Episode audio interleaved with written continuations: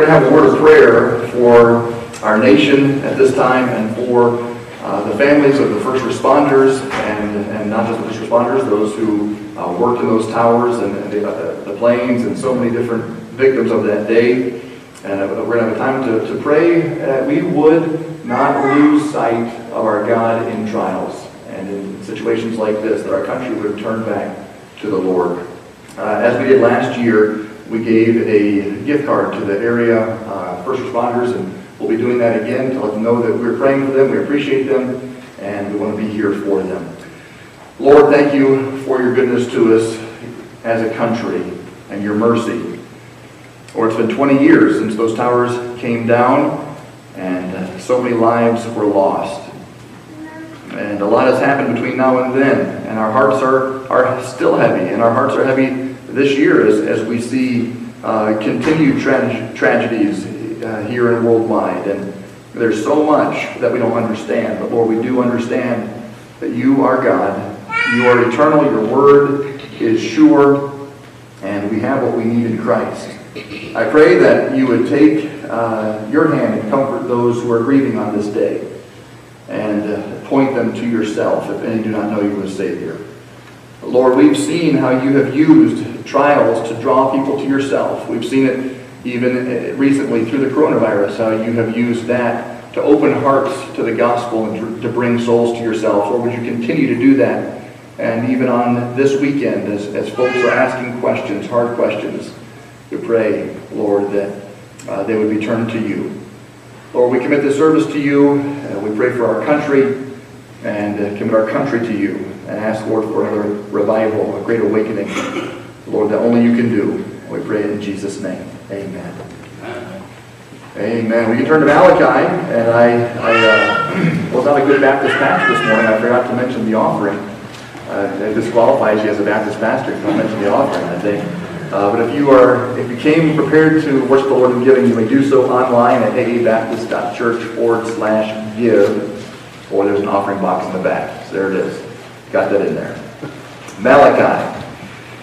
Thought about preaching something else because of the weekend, and then I thought, well, no, Malachi here, where we've been in our series, really does pertain to what we're looking at as a country as we think about the Twin Towers and the planes and the Pentagon and all that happened 20 years ago. When we think about tragedies, we think about trials, we oftentimes ask why. Why would this happen? Why would God let this happen? Or how could God let this happen? I remember where I was 20 years ago. I'm sure you do too. I was walking down the hall between classes at college, getting ready to go check my mail, and one of the deacon's wives was walking up the hallway, and she collapsed against the wall, put her hands over her chest, and then began to slide down the wall. That's usually not a good sign. And so my friend and I ran over to her to see if she was okay, and she said, "I'm fine, I'm just overwhelmed. Have you heard about the towers?" I said, "No." And she said, "They hit the towers, they flew a plane into the Twin Towers." My friend and I look back on this, with, I'm kind of ashamed, we left her there, and we ran off to go find out what happened. Hopefully I've matured a little bit, but we ran off to find out what happened to the towers, and it was surreal to see that this was actually happening in real time, and to see that second plane hit the ground, and you could see people jumping out of the windows, and it was a crazy, crazy time, and many people did ask why, and how could a loving God allow such evil? How could a loving God allow this to take place? You know, it is these questions that we live with daily. We have things in our lives, things that you're facing today, things that you've been facing maybe for years, and you've asked the Lord why. And it can cause us to doubt his love. The psalm mentioned that. Sometimes we doubt his love for us. But sometimes these trials are God's mercies in disguise. It is true. And we have to be faithful. The theme has been faithful in the work. Our theme verse, Haggai 2:4, "Yet now be strong and work, for I am with you, saith the Lord of hosts." He is with us, and we don't feel strong, and we don't want to work, and sometimes we wonder if he's with us, but this is the truth. He is with us. He'll never leave us nor forsake us. And we see this also in the book of Malachi. We've been looking at Haggai and Zechariah most recently, and now Malachi just getting underway. Malachi is the book that's about the divine disputes with a defiant people. As we look at part one here, the first section, first 5 verses, we'll be seeing God's unmerited love for his people. The truth is, no matter what takes place, if the Twin Towers fall, or what takes place in our life, God's love is sure. It is constant. And we have to cling to those realities because there are things that we don't understand. And Malachi chapter 1 is going to help us, remind us, there's a lot with God that we don't understand. And when you come to a place where you are bewildered and you can't figure things out, it's good to just take a step back and just rest in Him. Rest in His Word and rest in Him. He knows what he's doing. Malachi 1 verse 1 through verse 5. The burden of the word of the Lord to Israel by Malachi. Again, the word Malachi means my messenger. Malachi had a burden on his heart. He was just simply the messenger to give it. And here it is. I have loved you, saith the Lord. There's a period there. In other words, that's it. That's the message. Well, he goes more in detail, but everything he has to say in the book of Malachi, every single verse, every point, every application comes out of that phrase. I love you, and I want you to love me and to walk with me and fellowship with me. I have loved you, saith the Lord. Yet ye say, wherein hast thou loved us? Have you ever done that? Have you ever doubted someone's love? Someone says, I love you. And you say, oh yeah? Prove it. Show me. Show me your love. Wherein hast thou loved us?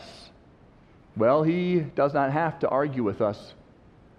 He doesn't have to defend himself. God's not on trial.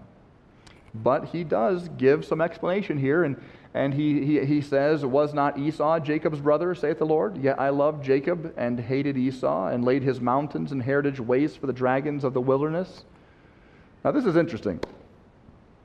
If I said to my wife, hon, I love you, and she said, prove it. Wherein hast thou loved me? I'd probably say, well, I promised I loved you, and I married you, and I've been faithful to you, and we're raising the kids together, and I remember I gave you that ring, and I gave you might show you might remind her of good things that you've done, serving, helping, partnering, and all the things that you do to show that you love someone, the time we spend together, the long walks, the blah blah blah blah blah, all the good stuff. Isn't it interesting that God didn't do that in this passage? I love you, Jacob. Prove it. Okay. I didn't destroy your life like I did your brother. That's kind of weird. That's kind of backwards. Like who does that and why? Well, this is kind of reasoning from the negative, you might say. But there is a reason here, and we're going to see it, I hope. It says, I hated Esau and laid his mountains and his heritage waste for the dragons of the wilderness, wherein Edom saith, we're impoverished, but we will return and build the desolate places. In other words, Edom says, all right, we might be down, but we're not out. We can do this, and we're gonna build the desolate places back, even though God knocked our houses down. God says, oh yeah? Thus saith the Lord of hosts, they shall build, but I will throw down. You can do whatever you want to do, but if God ain't for it, it's not going to work. You're going to build. Yes, you will build, but I will knock it down. And they shall call them, this is now their legacy, the border of wickedness and the people against whom the Lord hath indignation forever. And your eyes shall see, and ye shall say, the Lord will be magnified from the border of Israel. Wow. God says, I love you. He asserts his love to them. They say, prove it. And he says, I chose you and rejected Esau. I've blessed you, although he doesn't talk about the blessing. That's kind of inferred. they got all of this cursing. Why would God show his love to them that way? I hope we'll see it here in a moment. First of all, some questions that this passage provokes. You might say, does God really love Israel? Well, the answer comes back, yes, he does. And the answer is this: you are the younger twin brother of Esau. I hated or rejected him, and chose you to be my called out people. So God asserts, I love you, I chose you, I did not choose your brother. But here's the other question. If God is love, is he capable of hatred? And why talk about love and hatred in the same passage? This does seem to be different to our way of thinking, but it has its purpose here. Is hatred possible for God? Now, we live in a culture that is don't hate, right? Don't hate. Everybody says that. I don't even know what all they mean by that half the time, but not allowed to hate anything. You're supposed to love everything and everybody get along as long as you get along with their agenda and whatever. They're allowed to hate us. We're not allowed to hate them. God does hate. The Bible teaches that. A few verses for you. Proverbs 6:16. These six things that the Lord hate, yea, seven are abomination unto him. Abomination means it's just loathsome. It's the worst of the worst. And you see it there on the screen. Pride, lying, hands that shed innocent blood, a wicked heart, and so forth and so on.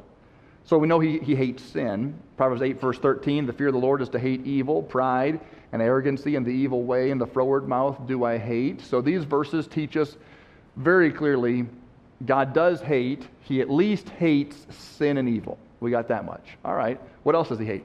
Amos 5:21, I despise your feast days and will not smell your solemn meetings. Verse 6, chapter 6, verse 8, the Lord God hath sworn by himself, saith the Lord God of hosts, I abhor the excellency of Jacob and hate his palaces, wherefore, therefore will I deliver up the city with all that is therein. So what does this teach us about God's hate? It teaches us that he hates the empty, vain show of piety, their empty hypocrisy in religion. So you got two extremes. He hates, Proverbs said, he hates evil and sin. And over here in Amos, he hates the false piety and all that. Okay, what else does God hate? Revelation 2:6, he says that he hateth the deeds of manipulation, which I also hate. So he even hates some deeds. Romans 9, though, says, as it is written, Jacob have I loved, but Esau have I hated. This is where we say, now hang on. This just doesn't seem right. Like, okay, God, we'll give you hatred of sin. Proverbs 6. That's fine. We'll give you hatred of hypocrisy and empty religious piety. We'll give you that. We'll even give you the hatred of the deeds of certain peoples that don't know you. But Romans 9:13 says you hate a person. I thought God was supposed to love everybody. For God so loved the world that he gave his only begotten son, right? I mean, how in the world can God hate Esau? Well, we need to understand that there are, in the Bible, words that, depending on the context and the nuance of that passage, do take on different nuances, different meanings. And hatred in the Bible is often about refusal and rejection concerning a specific choice. All right? Hatred in the Bible is often about refusal and rejection concerning a specific choice. We see this word hated used in this manner elsewhere in Scripture. In the story of Jacob and Leah, Genesis 29, verse 31, and when the Lord saw that Leah was hated, he opened her womb, but Rachel was barren. So she was hated, it says. Genesis 29, 33, and she conceived again and bare a son and said, because the Lord hath heard that I was hated, he hath therefore given me this son also, and she called his name Simeon. Was she really hated the way we think of hate? And that Proverbs 6 idea of hate, God hates a proud look, it's an abomination. Was Leah an abomination to Jacob? I don't think so. I don't believe that that's the nuance of this word. Words have multiple nuances. This is the secondary nuance, meaning a refusal or a rejection or a passing over in a specific choice. Who was Jacob's choice for a wife? Rachel. Did he get her after the first 7 years of serving for her? No. They had a thick veil, and I don't know how do you get through the whole thing and not know this is not the girl? But, okay, he married the wrong one. Laban, his father-in-law, pulled a fast one, switched out the brides, and then he pulls the veil up. Oh, this is not the right girl. And Laban says, well, serve with me 7 more years and you'll get the right one. And so she is the one who is not his choice, but it does not mean that he loathed her. You see him interacting with her very respectfully, taking care of her and her sons. And ultimately, she was the one that was buried next to him when he died. Not Rachel, Leah. So hated in the sense of rejected, passed over, refused. You see this also in Deuteronomy 21.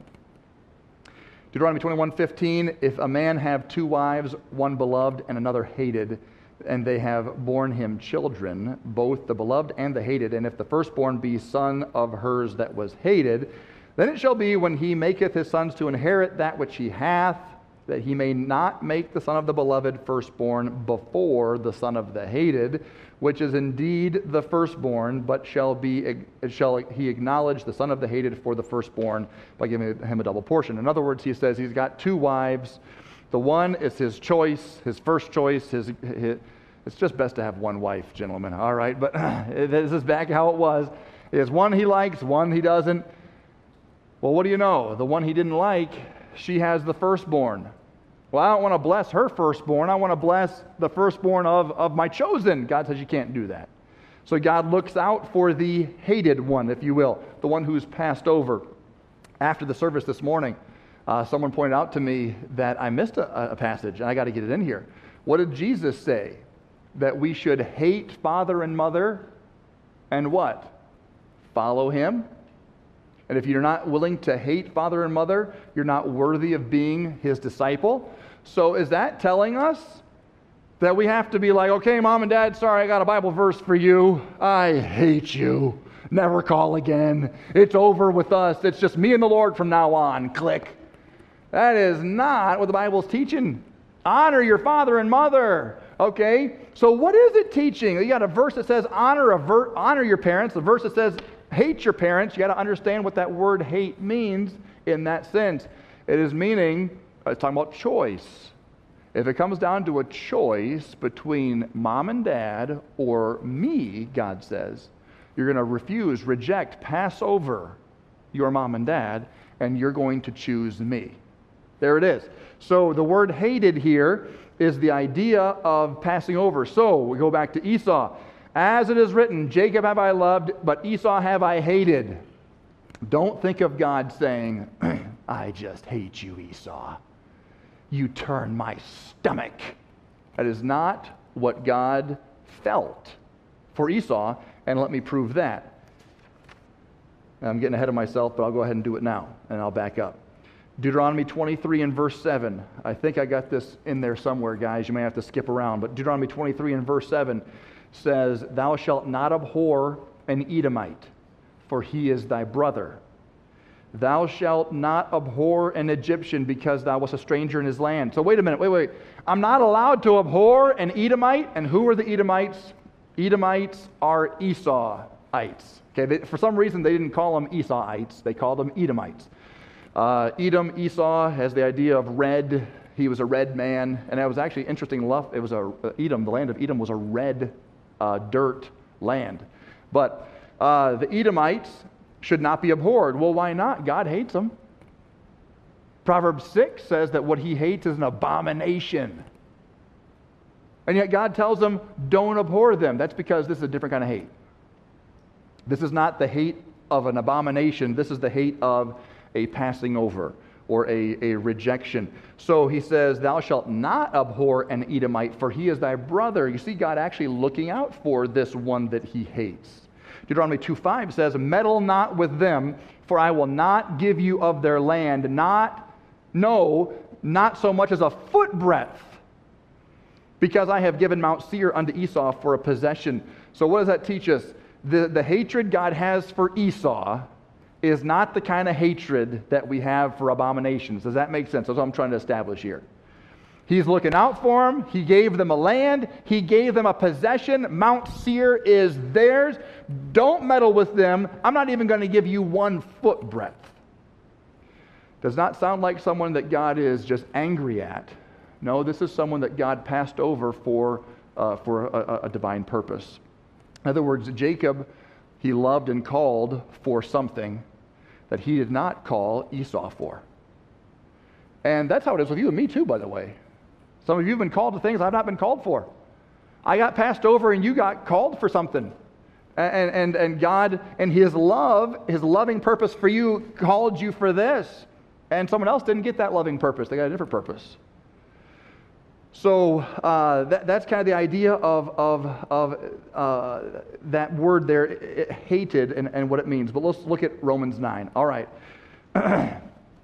You can't look at Malachi 1 without looking at Romans 9, but it's dangerous when you go to Romans 9 because you really need like 20 hours to work on this one.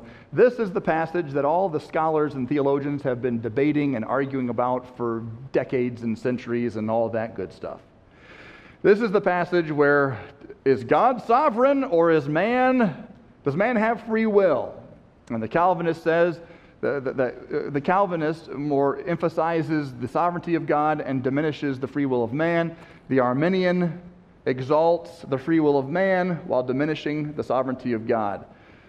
I'm not either of those. I don't claim to be either of those, an Arminian or a Calvinist. I just want to take it what God's Word says. So when I read a verse that talks about election, I might sound more like a Calvinist. But when I read a verse that talks about free will, whosoever will may come. Somebody could come out of a message like that thinking I'm an Arminian. Truth is, they're both in the Bible. And here's what I don't want to do. So some Calvinists, they emphasize the sovereignty and election and choosing and all that of God and diminish the free will of man. So when they get to verses like, whosoever will may come, they doctor it up. I've seen them do this. They say, well, whosoever will is talking to whosoever will of the elect. And for God so loved the world, that's speaking of the world of the elect. And then you have over here, you have the Arminians do the exact same thing. Oh, well, when it talks about election, it's not really meaning election. And when it talks about God foreknowing and His foreknowledge and His sovereignty, it's actually not what it means, and they have their ways around it as well. We don't want to choose a system that binds the Scriptures. We want to let the Scriptures speak, and that sometimes it ties our head in knots, and that's okay. It reminds us to be humble. There has been more pride stirred up and engendered through the Calvinism-Arminianism debate than anything else. And I don't even want to get into that. It just gets ugly, and everybody thinks they've figured it out. Well, you're going to look at Romans 9, and I think you're going to see that we haven't figured nothing out. But here's what we do know. Verse 10 says, not only this, but when Rebekah also had conceived by one, even by our father Isaac, parentheses, for the children being not yet born, neither having done any good or evil, that the purpose of God according to election might stand, not of works, but of him that calleth. That's an important verse. We'll come back to that. It was said unto her, the elder shall serve the younger. As it is written, Jacob have I loved, but Esau have I hated. You say, well, wait a minute, that's not fair. This kid got a bad rap. Before the kid was even born, his mom knew he was going to serve the younger. Well, what in the world? Oh, I know what it is.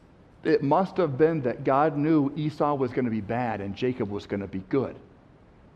Go back to verse 11. Nope. The children being not yet born, neither having done any good or evil. In other words, it wasn't about what they're good or bad. What was it about? That the purpose of God, according to election, might stand, not of works, but of him that calleth. In other words, God does what he does according to his purposes. And in the womb, Esau got passed over, and Jacob got chosen to a specific calling, a specific election, a specific calling. And we might struggle with this. In fact, the author, under the inspiration of the Scriptures, figured we would, and here it is.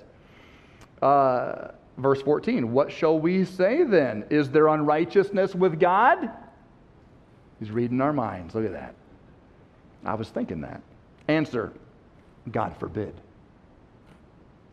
For he saith to Moses, I will have mercy on whom I will have mercy, and will have compassion on whom I will have compassion. Wow. In other words, God doesn't always do it the way we think he should do it. I didn't put all of Romans 9 in the notes on the screen, but I wanted to give you a couple of more.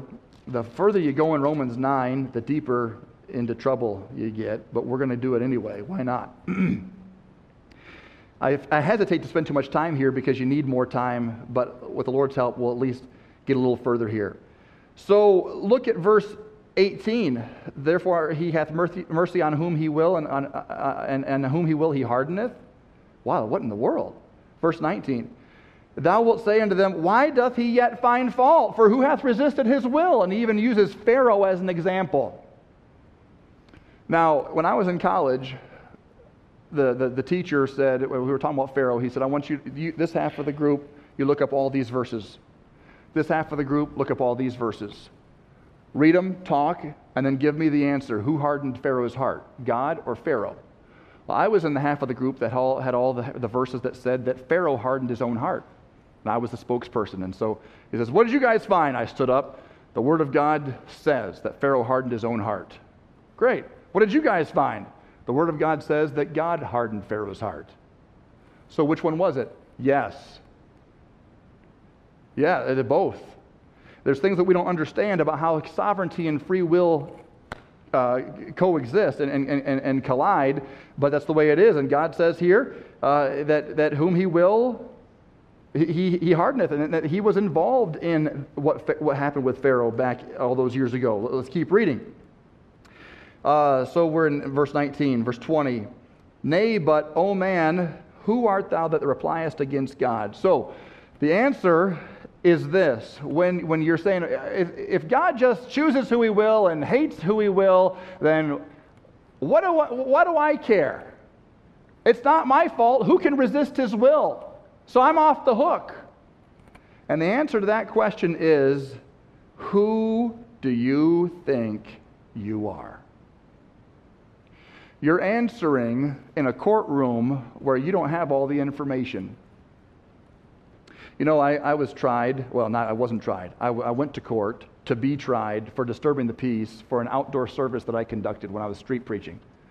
We did it every single Friday night. We had an amp. We had a cop that would come out, make sure that our amp was set to the correct decibel level. Every Friday night, songs, preaching, open-air service. We were not obnoxious, but there was somebody who complained and filed a report and then ended up going to court. When it all got to the judge, before anything could happen, the judge starts laughing and says, you don't have enough for a case. Dismissed. Get out of here. Next. There's nothing here. You can't even begin. Now, there was a lawyer, and there was all these people, and they had all this stuff, but the guy says, you don't have a case. Get out the door. And believe me, I'm out the door. I'm not waiting for him to change his mind on that one, right? Okay, well, we come into the courtroom of God, and we want to argue with God, but we don't have a case because we don't even know what we're talking about. Let me help you here. I know we're in the weeds for a minute. We're going to get out of the weeds in just a second. I hope the Lord will help us with this to get the application. But we're looking at Jacob was chosen and Esau was hated or rejected, and Pharaoh, and well, maybe there's no hope for me. Maybe, as it says there, who can resist his will? And he says, nay, but who art thou that repliest against God? Shall this thing formed say to him that formed it, why hast thou made me thus? In other words, God knows what's going on. You know, folks, there are things that we don't understand. And when God talks to us, he has to give it to us in our language. And is it conceivable that heavenly ideas, when they're put into the English language, may not get the full picture? I'll give you Ken Fielder. Ken Fielder, Baptist World View Ministries, they translate the Bible into unreached people groups' languages. Remember what he told us last time he was here? Some of these language groups are so primitive. They're having a hard time translating the ideas of Scripture because some groups don't have the word forgive. Can you imagine? There's no forgiveness in the culture. What kind of a culture is that? Do you want to anyone want to sign up to live in that culture? They don't even know what forgiveness is. It's not even a concept. They don't know what repentance is. No concept. No concept of remission or grace. And they're trying to write the Bible or translate the Bible into their language, but they don't even have words to attach to these concepts. Now that's us trying to help a primitive group. But what if we're the primitive ones? And what if God, when He gave us His Word, we're human. We cannot understand all of infinite deity. I'll give it to you this way. Preachers have said all my life, I've heard preachers say when they preach on hell, hell is eternal. What does that mean? It means forever and ever and ever and ever and ever. It means after 1,000,000 years, you're still in hell. And after another 1,000,000 years, you're still in hell. And after 1,000,000,000 years, you're still in hell. Folks, I'm sorry, but that's actually incorrect. The Bible never, ever talks about hell or heaven in terms of years.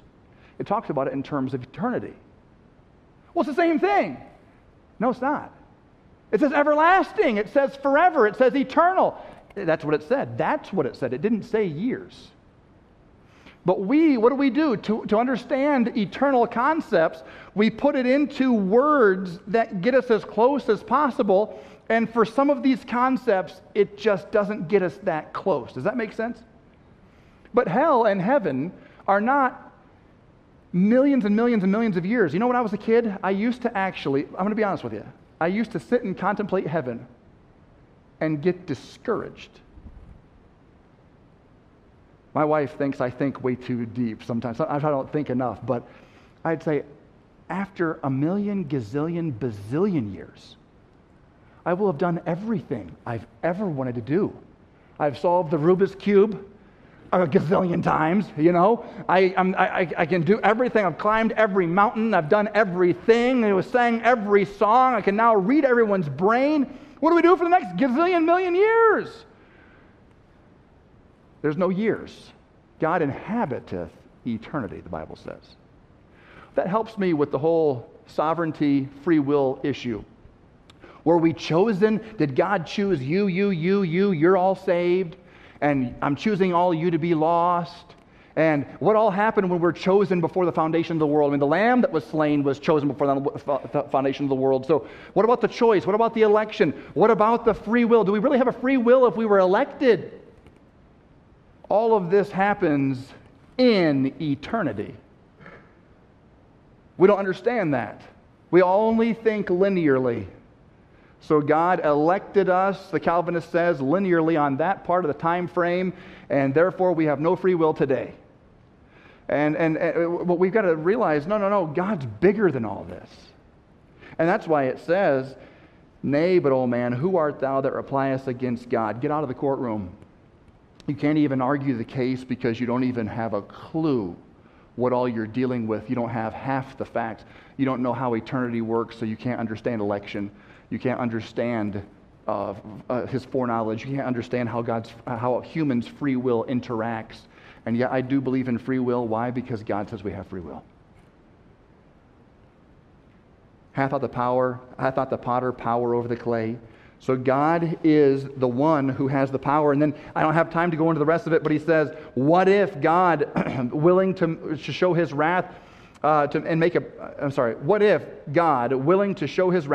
his power known, endured with much long-suffering the vessels of wrath fitted to destruction? And you can look at that and say, wow, it almost sounds like God just fitted people to destruction. But it also says, what if? Right? What if? Didn't say that he did, but these are what we argue about. The bottom line I'm trying to get to is this: God is bigger than we can. He is bigger than we can. His ways are past finding out. We cannot conceive of him fully. But I do know this: he did not just choose someone to destruction. Esau was not just chosen to be destroyed. He was passed over. So let's look at some things this passage asserts. The passage asserts that God's choice or rejection was before the twins were born. Therefore, the choice could not be about their works or their merit.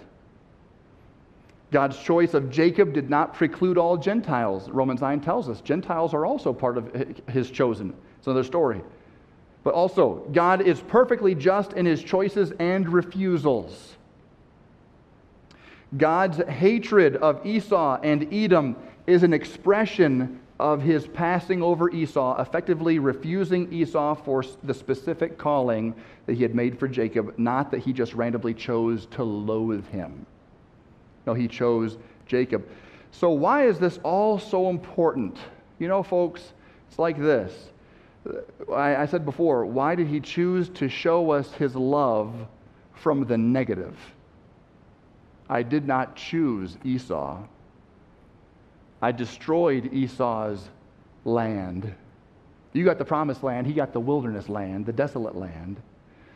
Here's what I did to Esau, and his legacy is the land that God's against, basically, it says.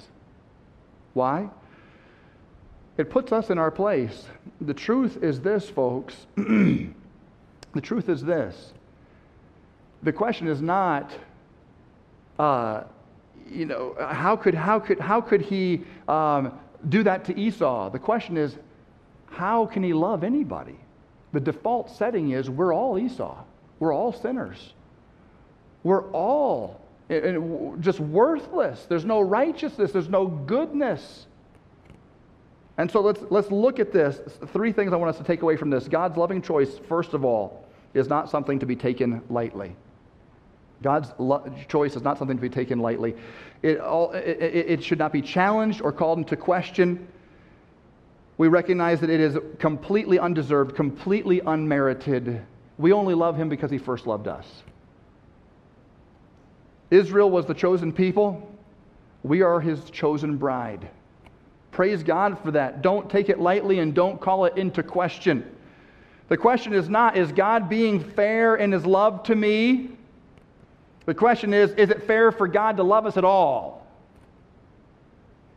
Is it fair for God to love us at all? We are dead in trespasses and sins. We do nothing but disappoint him every single day. We sin and we continue back into the same patterns. Don't take lightly God's loving choice in your life and leading you to salvation and leading you to his divine purpose for your life. But also I want to say, be careful that you don't fall into this trap of the devil where you might say, well, maybe I'm just one of the hated ones like Esau. Thanks, preacher, you've helped me today. You've helped me understand my life. And now all makes sense. Why, it's just been misery for me. I must not be Jacob. I must be Esau. Therefore, I'm hated, passed over, and I might as well just do whatever I can, in my measly, worthless existence until I'm done. No, let me tell you who you are. If you're saved, you're part of Christ's church, the chosen bride. And here's what God's word says about his church. It says that he loves the church and gave himself for it. That he is the head, that the church is his own body. The Bible says that God loves you. He loves you as part of his church. You are not Esau. You are accepted in the beloved in Jesus Christ. Don't let the devil get you off on that. Again, it'd be just, go back to Romans 9 and don't argue with God. God's loving choice should not be taken lightly. But secondly, God's act of rejection concerning Esau is a reminder of the mercy we've been given. We see people under judgment every day. And the question should be, instead of we ask, why is God doing that to them? The question should be, why isn't God doing that to me? That's the question. Why does he even talk to us? Why does he even care about us? We're so sinful and so fallen. How do you view yourself, friend? Do you view yourself as someone who cannot survive apart from God's mercy? I just come to realize that more and more and more the longer I live, I don't need God's mercy for my bad days. I need God's mercy for every day. I live on grace and goodness and mercy from God. we must recognize God's act of rejection concerning Esau as a reminder of the mercy we've been given. So again, answering the question we asked at the very beginning, why did God say, I love you this way? It's a weird way to say, I love you. I love you. Prove it. I don't hate you like your brother. Okay, why did he do it this way? His act of rejection concerning Esau was a reminder of the mercy he'd given to Jacob. You're no better than your brother. You were younger than your brother. And you had your problems too, deceiver, supplanter. Jacob and Esau were twins. He was no better. Jacob was brought into the promised land. Esau, his land was laid waste. And it wasn't because that Jacob was just so much better. No. And you look at the Edomites and what they became, and it's sad. It's a sad story.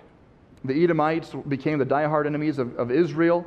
There's all these prophecies against Edom. Prophets include Isaiah, Jeremiah, Ezekiel, Joel, Amos, Obadiah, and Malachi, all prophesied against Edom.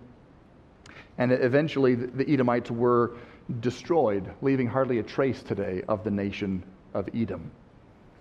Gone. God turned against them, and they just continued in that in those choices. So what was their problem? Like, were they hopelessly lost? Well, God chose Jacob and passed over Esau. They got bitter about that and just went to the devil, you might say. Verse 4 says that they were going to do it on their own. Malachi 1:4. They basically say, we might be impoverished, but we can change that. We might be down, but we're not out. We're going to build. And God says, you're going to build, but I'm going to overthrow. And they don't exist as a people group today. Their legacy, according to Malachi 1, is the people against whom the Lord hath indignation forever. So what should that do for Jacob? All this stands in stark contrast to the history and legacy of Israel, a people that endured, that were blessed, and that will continue to be blessed. Why? Because they were so much better than Edom? Because they never messed up? Because they never repeated their mistakes? No, we've been through this. They repeated their mistakes over and over and over and over and over. They had tons of problems and failings, and yet God stuck with them. Why? Because of His mercy and His love. See, God tells them about His love in kind of a backward manner, just to show them how much mercy He has shown them. So what does this mean for me today? God's loving choice is not something to be taken lightly. But God's act of rejection concerning Esau is a reminder of the mercy we've been given. Why did God do that to that person? No. Why didn't God do that to this person? I have the mercy of God on my life. And finally, God's magnification of His glory is His proof of His grace. God's magnification of His glory in His chosen is proof of His grace. It says that their eyes will one day see, verse 5, Malachi 1:5. They're going to one day see what they were too blind to see in this moment. They're going to one day see that God is magnified from border to border. The phrase there, from the border of Israel, simply refers to the all-inclusive nature of God's magnification in their eyes. From border to border and everywhere in between, everything they're going to see is a wonder of His grace. You know, God gets really, really big when you recognize His mercy everywhere in your life. So we know that the Bible says that they're going to one day see, and He's going to be magnified. But the question for us this morning is, will we see it? You too must see God's enduring love, mercy, and grace in your life and give Him the glory. Do you remember who you were and where, and what He saved you from? Have you reflected on His goodness in your life? And are you willing to reject the sinful, faithless desire to question His love for you? As I mentioned last week, Malachi is a revival book. It's a book that is a plea to return. And here it's a plea to return to the love of God. Haggai and Zechariah pled with the people to return to the work. Here, Malachi pleads with them to return to their first love, the God of the work. Don't question, does he love me? Don't question, does he love other people? And why are things happening in this world I don't understand? No, but rather look at all that's going on in this world and let it be a proof of God's love and His mercy in your own life.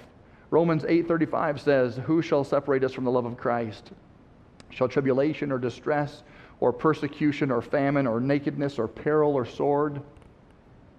Nor height, nor depth, nor any other creature shall be able to separate us from the love of God, which is in Christ Jesus our Lord." You're secure in Him.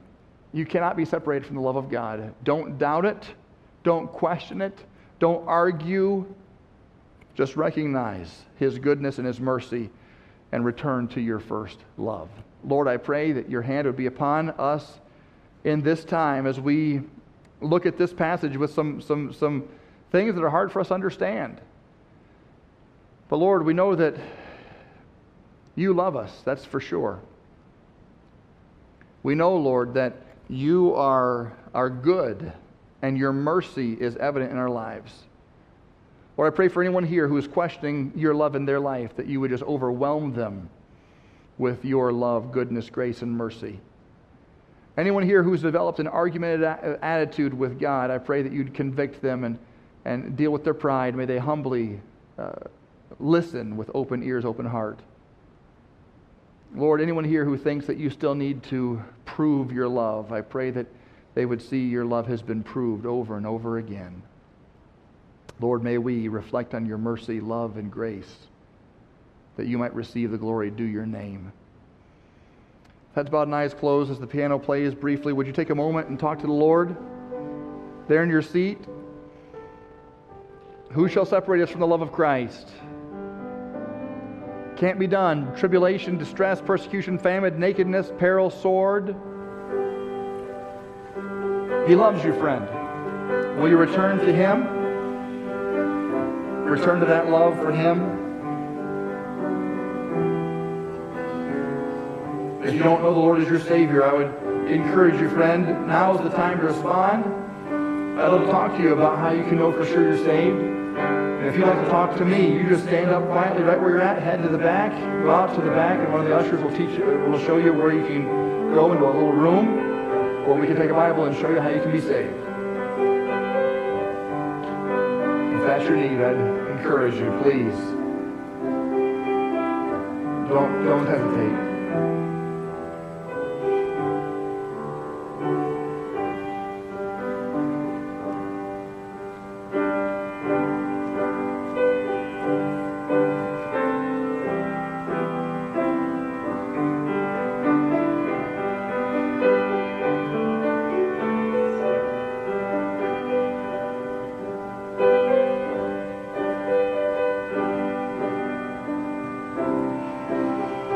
Stand, if you would, for a closing word of prayer. If there's a need in your heart, you let me know if I can help, and I'll be praying for you.